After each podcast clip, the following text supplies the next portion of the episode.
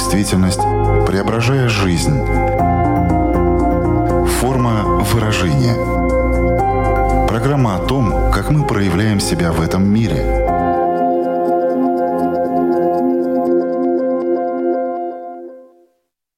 Здравствуйте! Меня зовут Александра Плотникова. В эфире Латвийского радио 4 программа «Форма выражения». Приветствую вас также, если мы встретились с вами на одной из крупнейших платформ подкастов – Сегодня мы поговорим о комплексном посттравматическом стрессовом расстройстве. И ключевое слово тут именно комплексное, поскольку симптоматику и формы проявления классического посттравматического стрессового расстройства мы изучали в одной из предыдущих программ. В чем же разница между ними? Как проявляется комплексное посттравматическое стрессовое расстройство? Почему в данном случае очень важна точная психодиагностика и профессиональная помощь? Разобраться в этих вопросах нам поможет магистр психологии, психодиагност Елена Гордеева, родом из Грузии, но в настоящий момент живет в Португалии. Елена, здравствуйте. Здравствуйте, Александра. Форма выражения. Прежде чем мы начнем более детально изучать сегодняшнюю тему, нам нужно разобраться, чем классическое посттравматическое стрессовое расстройство отличается от комплексного посттравматического стрессового расстройства. Объясните, пожалуйста. Первое, что я хочу отметить, э, комплексное посттравматическое стрессовое расстройство, совершенно недавно зафиксировано в международном руководстве диагностики МКБ-11 в новом издании, как отдельный диагноз, как отдельное расстройство, которое четко можно размежевать э, по отношению к обыкновенному посттравматическому стрессовому расстройству. Ключевая разница в том, что в случае классического посттравматического стрессового расстройства у нас есть событийная травма. То есть это какое-то событие травматического характера, которое довелось пережить конкретному человеку. А что касается комплексного посттравматического стрессового расстройства, здесь э, речь идет о травме, которая повторялась довольно-таки долгое время. Очень часто эта травма не осознается самим человеком, который стал объектом этого травмирования. То есть человек сам не в состоянии понять, что он пережил психологическую травму. Э, симптоматика как совпадает с травматическим стрессовым расстройством, так и несет дополнительные симптомы, от которых страдает огромное количество человек во всем мире. Как показывают исследования, даже не догадываясь о том, что они пережили долгие психологические травмы, и причина их проблем, причина их страданий как раз в этом расстройстве. Вы сказали, что эта травма, она такое долгое время длится. Когда мы говорим о продолжительности, то что именно мы имеем в виду? То есть это не месяцы, это уже и годы могут быть? Безусловно, да. Обычно жертвами такой комплексной травмы являются дети, большей частью дети. То есть это происходит в семье. Также э, жертвами э, могут становиться люди, находящиеся в каких-то близких, глубоких отношениях, чаще всего с противоположным полом. То есть, опять-таки, близкие семейные отношения. То есть чаще всего это происходит в семье. Это может длиться очень долгое время. То есть ко мне обращаются люди, которые после 40 лет только-только начали осознавать, что происходило постоянное, то есть систематическое десятилетиями травмирование их психики. В этом специфика этого расстройства, что травму э, самому пострадавшему очень трудно определить и осознать. Также в эту категорию попадают такие случаи, когда, допустим, человека похищают, и он долгое время находится в заперти, страдает от э, насилия физического, психологического и так далее. Да. Но это какие-то экстра случаи, когда человек сам понимает и осознает, что он является жертвой насилия. Но когда э, события происходят в семье, особенно в раннем возрасте, ребенок он не в состоянии понять, что такое норма, что такое нормальное отношение, что такое нормальная ситуация в семье, и что такое не норма, и что трактуется в сегодняшний день как э, травматизация психики ребенка. Эмоциональное насилие, а, которое вызывает травмирование психики ребенка. Например, это оскорбление, ругань в адрес ребенка. Это физическое насилие над ребенком, что очень часто происходит э, несмотря на то, что это кажется совершенно неадекватным, ненормальным на сегодняшнем обществе. Это запугивание ребенка. То есть даже в тех случаях, когда родитель может не понимать, насколько травмирующим являются его слова или действия. Это примеры эмоционального насилия. Также есть э, вторая категория причин травм, психологической травмы ребенка. Это эмоциональное пренебрежение. То есть это те случаи, когда родителям не удается удовлетворить э, естественные эмоциональные потребности ребенка. Например, когда родители не верят в ребенка, то есть они не выражают э, веру в возможности ребенка, в его какие-то способности, то есть то, что для него актуально. Это э, когда у родителей не получается создать э, дружную семью, то есть когда в семье присутствует атмосфера благополучия, допустим, счастья и так далее, то есть которая идет фоном. Когда родителям не удается дать почувствовать ребенка себя особенным каким-то для родителей или важным, когда он не получает эмоциональную и физическую, в том числе, поддержку когда э, он не чувствует от родителей э, желания, чтобы он был успешным. Также является очень сильным травмирующим фактором для э, психики ребенка, неокрепшего ребенка, для которого то есть противоположности всего перечисленного являются необходимым, то есть естественным фактором для формирования психики и не только то есть психики в обычном как бы понимании, но и для формирования мозга, функционирования мозга отдельных а, отделов, таких как гиппокамп, как базолистое тело, как мозжечок, как э, префронтальная кора э, головного мозга. То есть влияние, как показывают э, новейшие исследования влияния психологической травмы э, на мозг ребенка, оно огромно, и оно вызывает физические изменения э, в мозге ребенка, э, с которым ему приходится иметь дело уже всю свою жизнь, по крайней мере, до того, пока он не получит точную диагностику и не получит необходимую терапию для работы с э, комплексным посттравматическим стрессовым расстройством проводилось уже много разных исследований в контексте нашей сегодняшней темы. Есть ли какие-то такие данные, если мы говорим о процентуальном соотношении, что 90% в случаях или там 80%, это все-таки родом из детства? но какой-то процент он остается ведь и во взрослой жизни. Или таких данных нету? Я могу привести очень интересные данные свежего исследования. Как оказалось, 50% пациентов психиатрических клиник по всему практически миру, то есть во многих странах проводилось это исследование, 50% всех людей, страдающих психическими, психологическими расстройствами, которые обратились за психиатрической помощью, у них было диагностировано комплексное посттравматическое стрессовое расстройство.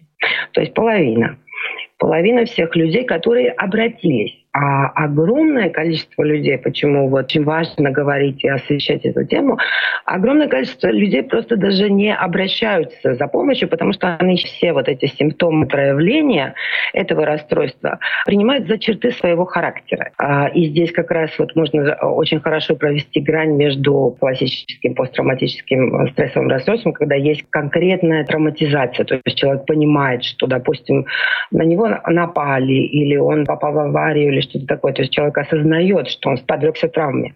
А в данном случае люди большей частью не осознают или начинают осознавать уже, прочитав огромное количество литературы, найдя вот этот диагноз или обратившись к квалифицированному специалисту, они понимают, что оказывается у них конкретное расстройство. Почему? А, потому что проявления, вот, которые отличаются от э, событийной травмы, очень специфические. Например, этим людям очень трудно строить отношения. Да? То есть после второй попытки, третьей, четвертой попытки э, женщина или, допустим, мужчина начинает э, задумываться, а может быть со мной что-то не так. Э, но а, обычно причина приписывается опять-таки своему характеру. На самом деле это не характер, это симптом. И здесь очень важно, чтобы специалист, к которому обращается этот человек, если он обратится к специалисту, обычно это не сразу происходит, человек очень часто читает определенную литературу, как построить отношения и так далее, не понимая суть своей проблемы, да, что вызывает очень часто ретравматизацию, как бы все его попытки что-то наладить и устроить в своей жизни. И очень важно, чтобы специалист, к которому он обращается, разбирался в этом новом для сферы психического здоровья диагнозе и смог точно понять причины. Опять-таки здесь у нас есть большие совпадения с другими э, диагнозами. Допустим, то же самое расстройство пищевого поведения, которое существует как отдельный диагноз, э, является также частным проявлением комплексного посттравматического стрессового расстройства. В этом случае, то есть нужно работать в первую очередь с травмой и уже потом с последствиями. А если работать как чисто отдельно взятым расстройством пищевого поведения, то результаты будут очень нестойкими и очень не э, эффективными. Вот в чем определенная коварность этого расстройства. Да, я иногда говорю, что психологи, психотерапевты, ну и в целом вот э, специалисты в этой области, они как археологи, да, здесь нужно раскапывать э, и вот находить э, целые города, комплексы, потому что, ну, очень многослойная эта тема получается. Я еще вот хочу уточнить, все-таки вернуться к возрасту по своим каким-то наблюдениям из личной практики. Как часто все-таки вот это комплексное посттравматическое стрессовое расстройство закладывается в детстве, и можно ли, ну, угу. вы сказали, что можно в отношениях его тоже получить. То есть, если бы вы просто, может быть, от себя какое-то процентное соотношение давали, то вот как вам это видится? Большинство случаев детство и потом взрослая жизнь, или они тоже будут 50 на 50?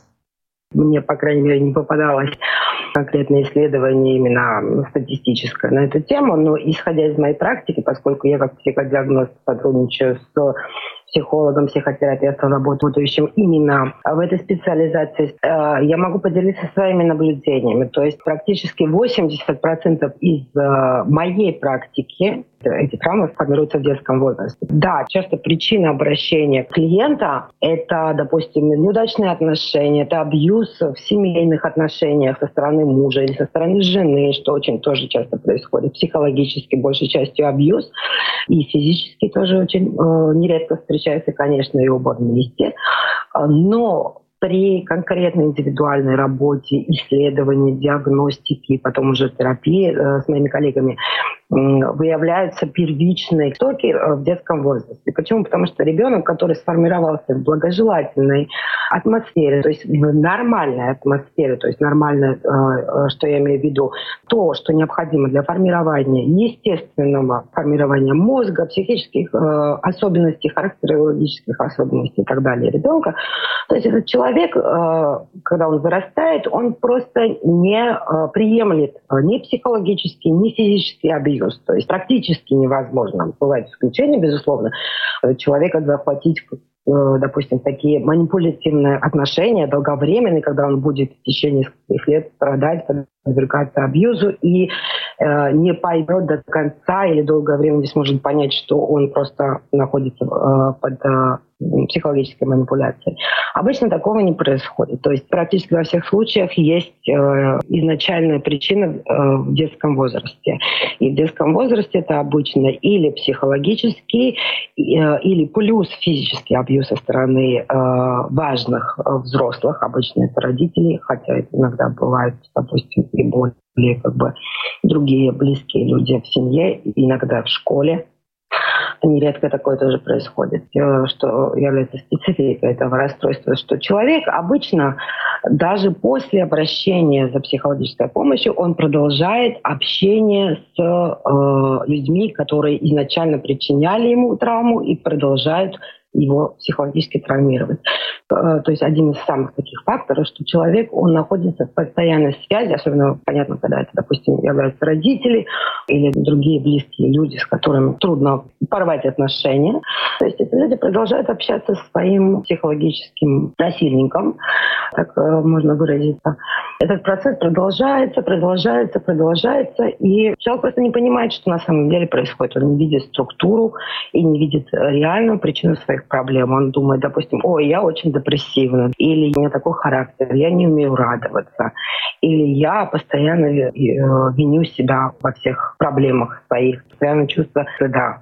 Токсичная вина и токсичный стыд — это одни из самых главных симптомов проявления, по которым человек может задуматься, в чем реально причина моих э, жизненных проблем. Потому что для этого расстройства это очень характерно. То есть человек постоянно токсично стыдится, то есть что значит токсично, то есть когда на это нет рациональных, адекватных причин, испытывает токсичный стыд, и испытывает токсичное чувство вины. То есть в тех случаях, когда нет рациональных, адекватных, нормальных жизненных причин на то, чтобы испытывать чувство вины.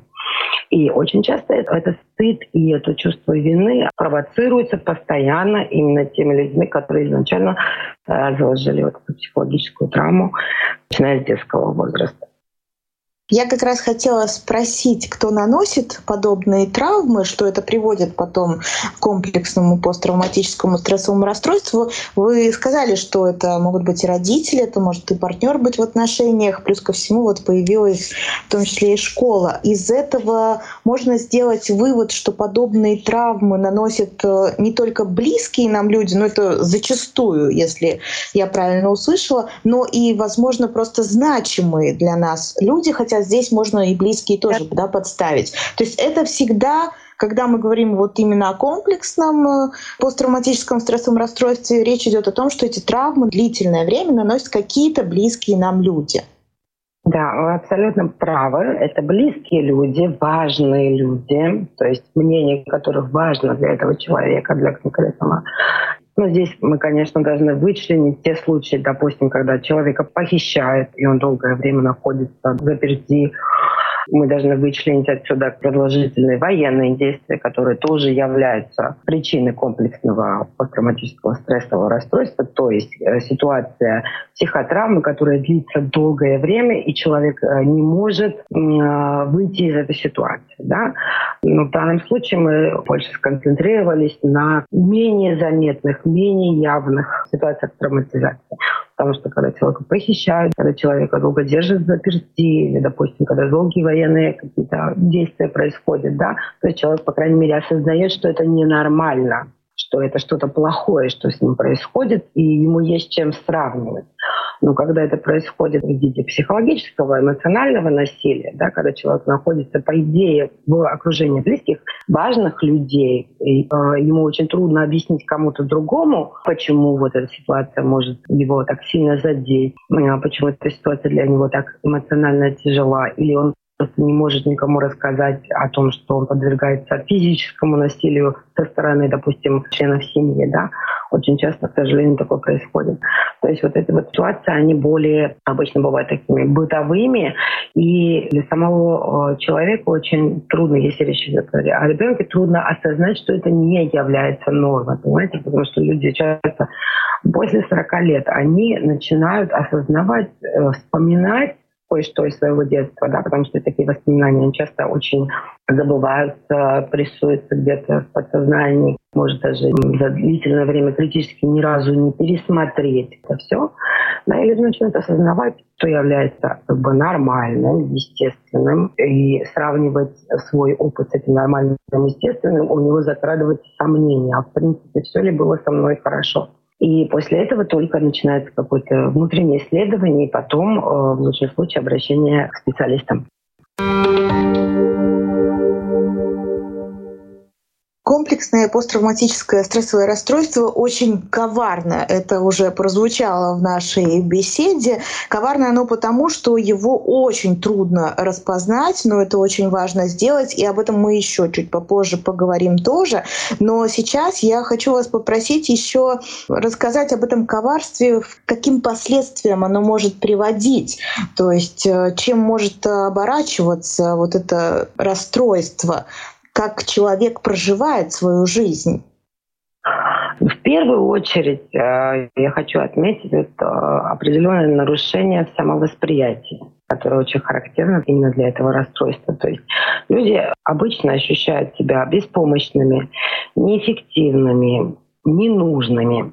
А, им очень трудно строить здоровые эмоциональные отношения, как с противоположным полом, так, допустим, в коллективе, на работе со своими собственными детьми.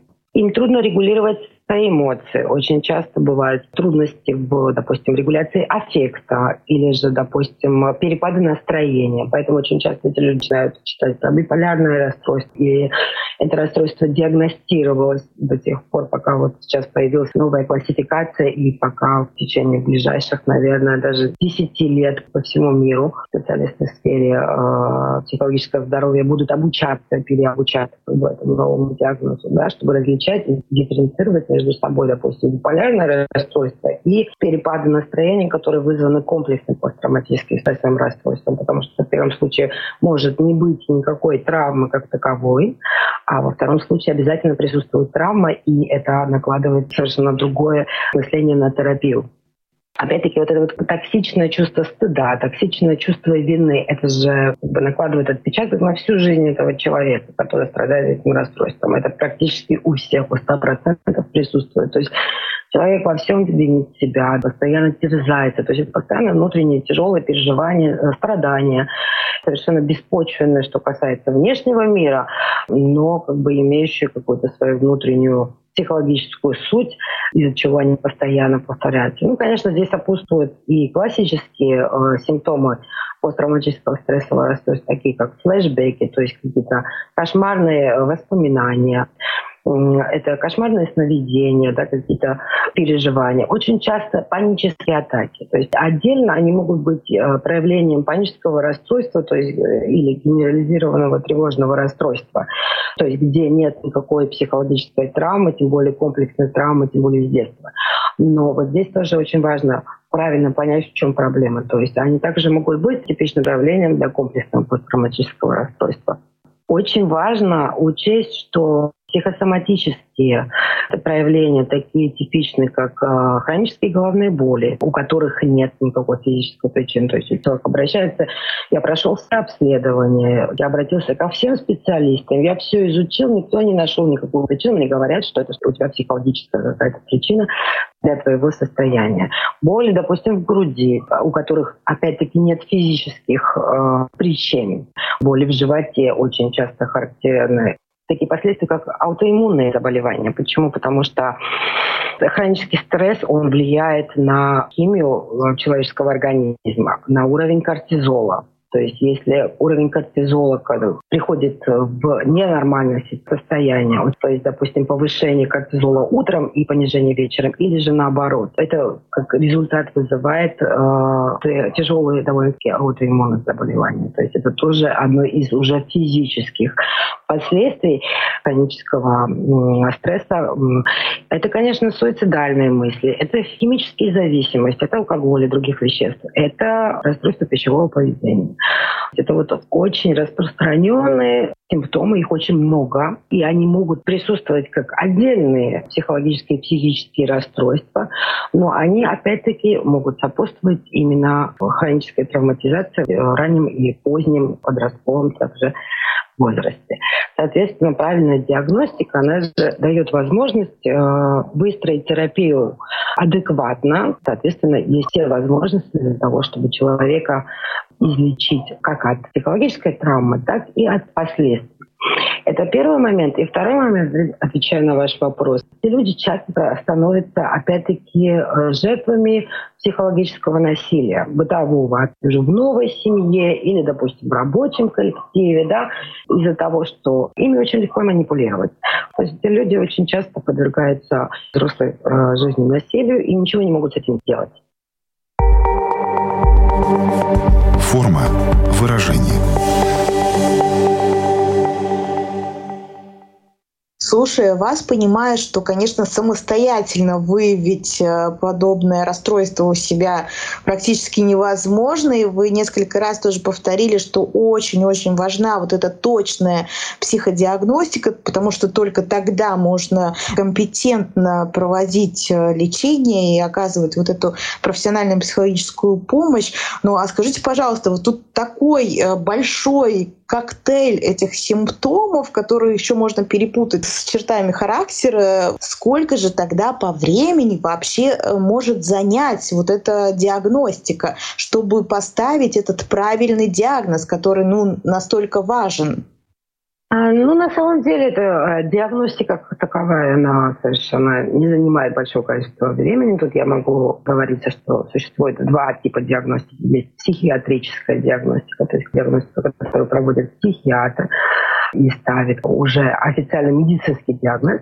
А, существует психологическая диагностика, допустим, я психолог-психодиагност. Психологическая диагностика не является медицинским диагнозом, но она является, как бы, опять-таки, диагнозом для того, чтобы понять причины состояния человека, который обратился с определенной проблемой, то есть выявить причины и сделать определенный прогноз, как это будет развиваться в дальнейшем, без психологической помощи, без э, психологической поддержки и терапии. Соответственно, диагностика не затратна по времени. Это, конечно, клиническая беседа, которая занимает в среднем полтора часа, максимум два часа. То есть определенный профессиональный тест. Я никому не советую заниматься самодиагностикой, заполнять тесты в интернете, потому что основной момент — это интерпретация правильная, адекватная и совместное использование нескольких профессионально-диагностических методик. Это совершенно не энергозатратная процедура. А, что касается уже терапии, конечно, это занимает большее количество времени и зависит от того, насколько а, подкован специалист именно в этом направлении. Почему? Потому что человек обращается к самым наболевшим. То есть у него может быть, допустим, шесть проявлений комплексного посттравматического стрессового расстройства, а, но у него наболело одно. Допустим, у меня не складываются отношения с противоположным полом или у него наболело панические атаки, которые не дают просто жить. Человек не может заметить э, сам за собой остальные проявления. Да? Он может вообще не осознавать определенных проблем. Здесь очень важно посмотреть, что стоит за этим. И посмотреть не в процессе э, самой терапии, которая может растянуться там, на, на места и на годы, а посмотреть изначально, где корень проблемы и учесть это построение всего процесса работы с человеком. Если это правильно продиагностировано, если терапевт, психолог, психотерапевт разбирается именно в этой теме, как бы сейчас немного таких специалистов, потому что как бы сам диагноз, само расстройство, он свежий. Только с 96 -го года начали говорить об этой теме, и вот только в новом издании это стало официальным. Конечно, много очень факторов, но уже после месяца систематической работы есть огромные результаты. Я уже это отслеживаю как психодиагност, работая с моими коллегами. Поэтому я вижу, что если целенаправленно идет работа, то, конечно, результаты э, очень быстрые, очень явные, проявляющиеся во всех сферах жизни, как работа, так личные отношения, так в первую очередь это отношение к самому себе, то есть ощущение собственной ценности, собственной важности, цельности, тоже проявление как бы немаловажное каждодневной жизни, это в каком настроении, да, человек находится каждый день, да, как он ощущает жизнь, как он ощущает себя. Безусловно, меняются ценности, идет переоценка и так далее и тому подобное. И это все имеет свои какие-то определенные положительные, качественные результаты во всех сферах жизни. А скажите, пожалуйста, в каких случаях это расстройство считается более тяжелым? Что это за формы, которые оно принимает? Все очень индивидуально, конечно же. Возьмем классический случай, да, то есть само расстройство заложено в раннем детском возрасте. Такой простой пример, что младенец, который плачет, потому что хочет на руки, потому что хочет тепла, который хочет почувствовать себя в безопасности и просто голоден, да, то есть игнорируется. Немножко дико звучит, но это очень часто происходит, да. То есть э, систематическое повторение такой ситуации вызывает изменения в самом мозге, то есть физические изменения, не только химические, но физические изменения в процессе формирования мозга человека. Да? То есть чем раньше начинается вот такое эмоциональное как бы пренебрежение, физическое пренебрежение. Чем больше физического насилия, тем э, сильнее изменения уже в самой структуре мозга человека. Соответственно, проявления, конечно же, будут э, гораздо более глубокими, серьезными. Соответственно, больше вероятность того, что этот человек станет как бы жертвой психологического или физического насилия в более позднем возрасте. Более высока вероятность того, что проявятся химические зависимости, которые в свою очередь скажут на его здоровье и так далее. Хотя на самом деле, если смотреть индивидуально, то это очень часто зависит и от э, заложенного на человеке э, возможности вегетативной нервной системы, потому что встречались э, женщины, которые были жертвами физического насилия со стороны родителей, очень серьезного, то есть физического, хронического, постоянного насилия, но последствия они были более легкими, чем у людей, которые подвергались психологическому насилию. Это все очень индивидуально, очень много факторов. Как бы для самого клиента это, в принципе, довольно-таки интересный, не очень продолжительный процесс, как бы я имею уже в виду всю терапию до того момента, когда он уже начинает отмечать качественные результаты, как бы изменение качества жизни, ощущение э, того, что жизнь становится все более приятной, все более радостной, все более комфортной, да, то есть вот этот комфорт, который идет изнутри комплексному посттравматическому стрессовому расстройству подвержены все люди, независимо от пола. Но давайте это еще зафиксируем, потому что, ну, как-то зачастую есть какие-то определенные стереотипы, да, и может казаться, что мужчины в данном случае реже они, наверное, обращаются за помощью, но тем не менее, наверное, это не говорит о том, что они реже с этим расстройством сталкиваются. Вот немножко про эту гендерную составляющую расстройства расскажите Расскажите.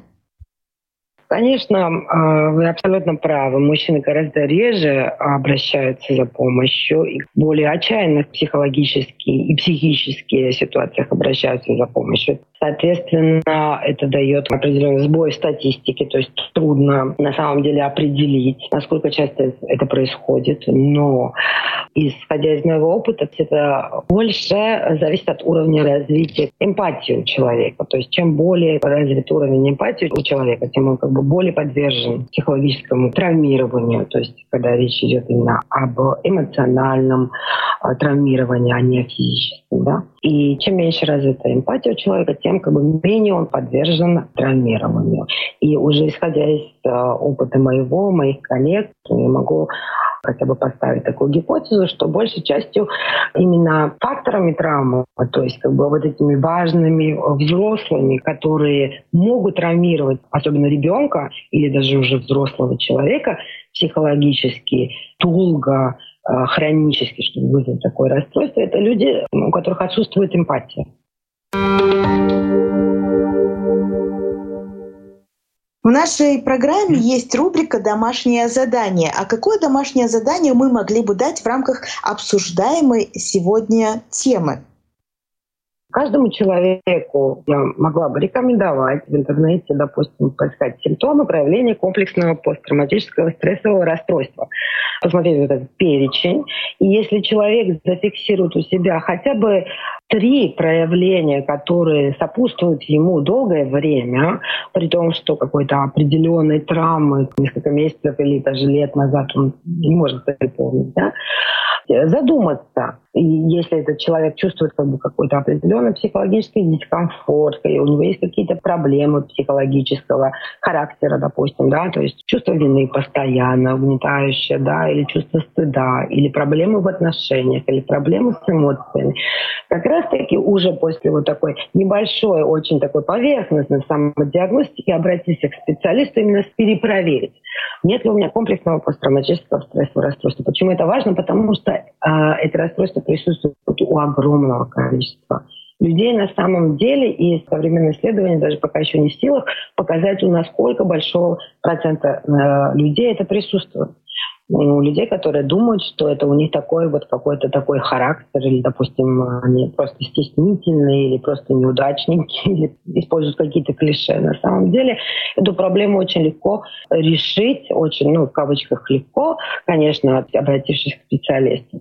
И вот это вот может быть определенным таким небольшим домашним заданием для тех, у кого откликается. Если у человека это не откликается, конечно, то есть у него нет ничего из перечисленного, он не замечал за собой какие-то какие-то такие вот трудности, вызывающие страдания, частое или систематическое продолжительное время, да, тогда для него это ну, понятно, что не актуально.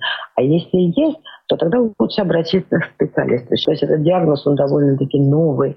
Это очень важное событие э, в сфере психологического здоровья в том смысле, что вот эти страдания огромного количества людей, они стали более явственными. То есть эм, очень часто мы можем услышать даже от э, как бы, людей с психологическим образованием, что ну сколько можно копаться в детстве, ну сколько можно искать травмы, вам лишь бы страдать из-за чего-то. То есть как бы эти люди э, не осознают то, что психологические повторяющиеся травмы в детском возрасте, они меняют даже не только химию, но и физику мозга. То есть человек не может перестать страдать или не может перестать винить себя. Да? То есть если, допустим, человек без этого расстройства, он может просто как бы рационально решить, ну, слушай, я же не виноват, давай я перестану. И у него это получается. А у человека с таким расстройством у него это просто не получается. Он не может сам самостоятельно, потому что нейронные связи работают по-другому, да, мозг уже функционирует по-другому. Но что самое интересное, вот я упомянула, да, что в результате травм э, происходит физическое изменение мозга, да, то есть речь идет о чем, что гиппокамп, он может уменьшиться в своих размерах или мозолистое тело э, изменять свой объем физически. Но в результате терапии, то есть когда происходит излечение от травм, и потом уже от их последствий, панических атак, чувства вины, проблемы пищевого поведения э, и так далее, то мозг восстанавливает свою структуру до э, физиологической нормы. То есть этот процесс, его можно повернуть вспять. Поэтому вот все могущество качественной э, психотерапии, что даже физические изменения, то есть это уже э, есть исследования на эту тему, физические изменения возможно в 50 и 60 лет. И представляете, когда меняется уже физическая структура мозга, да, то есть его объем определенный, то есть он возвращается в норму, представьте, какие изменения происходят уже в таких явных параметрах, какими являются, допустим, настроение, да, насколько энергичным себя чувствует человек, насколько легко он себя ощущает, его самовосприятие и, допустим, насколько эффективным он становится в разных сферах жизни. Будет это карьера, личные отношения, финансы, дружба, внешний вид, э, здоровье, что самое важное в этом смысле. На этом мы сегодня и поставим точку в нашем разговоре. Она получается очень даже позитивная, несмотря на то, что ну, такой разговор был непростой. Тема, потому что такая очень комплексная, ну, исходя из самого даже названия вот этого расстройства. Я для себя поняла, что это, конечно, очень важная тема, потому что здесь требуется очень точечная такая филигранная помощь э, специалиста, который поможет э, диагностировать это и потом, конечно же, уже сопровождать вот в терапии. И я просто вот зафиксировала для себя и хочу еще раз это подчеркнуть про то, что зачастую то, что нам кажется характером, его проявлением может быть на самом деле симптомом того или иного расстройства, но для того, чтобы опять-таки убедиться, это характер или симптом, э, стоит обратиться за помощью к профессионалу. Напомню всем, что сегодня вместе с нами была магистр психологии, психодиагност Елена Гордеева. Большое вам спасибо за этот очень познавательный разговор. Спасибо вам, Александра, за возможность осветить эту очень актуальную и важную для очень многих людей тему. Я, Александра Плотникова, прощаюсь с вами. Мы встретимся ровно через неделю на радиоволнах или на крупнейших платформах подкастов Apple, Spotify, Google. Выбирайте место встречи. Услышимся ровно через 7 дней. Пока-пока. Отражая время, изображая действительность, преображая жизнь. Форма выражения. Программа о том, как мы проявляем себя в этом мире –